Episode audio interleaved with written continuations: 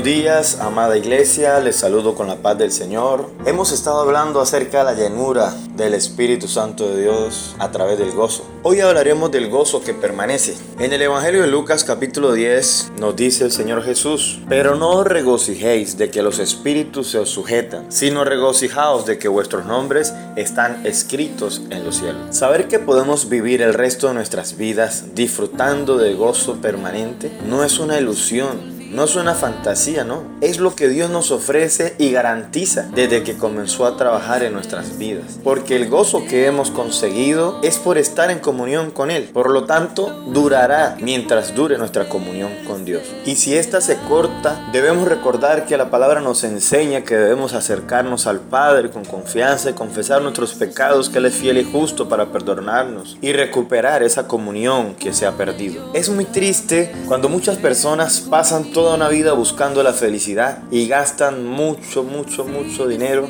sin poder llegar a sentir una plena satisfacción que es la que Dios ofrece gratuitamente. Muchos creen que esta satisfacción se consigue en los placeres de la vida, viajando, comprando, conociendo gente importante, practicando algún deporte, estudiando, investigando a través del arte, con la música y con tantas cosas que son buenas y también son sanas, que incluso está bien hacerlas e invertir tiempo, dinero en la preparación. Lo que no es está bien es pensar que haciendo estas cosas tendremos la felicidad que tanto deseamos. Sin Dios, todas las cosas que hacemos que puedan ser importantes resultan dejando un vacío en nuestras vidas. Y nos llegamos a dar cuenta que aún hace falta algo en nosotros. Y es cuando el Señor vino y nos habló y a través de Él podemos tener este gozo que permanece. Los discípulos de Jesús confundieron el gozo temporal con el gozo eterno. Jesús les explicó la diferencia. Les dijo que ellos debían gozarse con las cosas que no cambiarían con el tiempo. Ellos se gozaban porque habían podido hacer algunos milagros,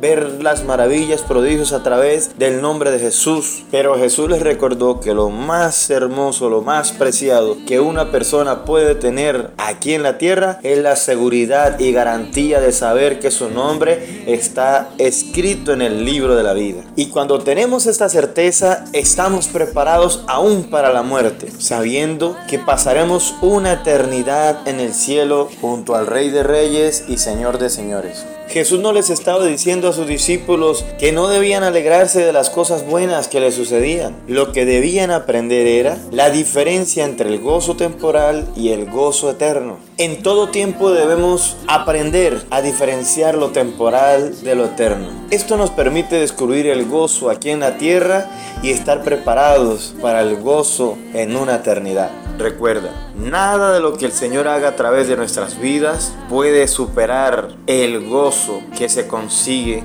al saber que estamos escritos en el libro de la vida. Oremos. Padre, en esta mañana, en el nombre de Jesús, queremos darte gracias por tu obra redentora. Gracias por tu Espíritu Santo que nos enseña ese fruto que manifiesta ese carácter de Jesucristo en nuestras vidas. Gracias por el amor, gracias por el gozo ese gozo que permanece, ese gozo que es superior a las circunstancias, que no se desvanece ni en las dificultades ni en la soledad.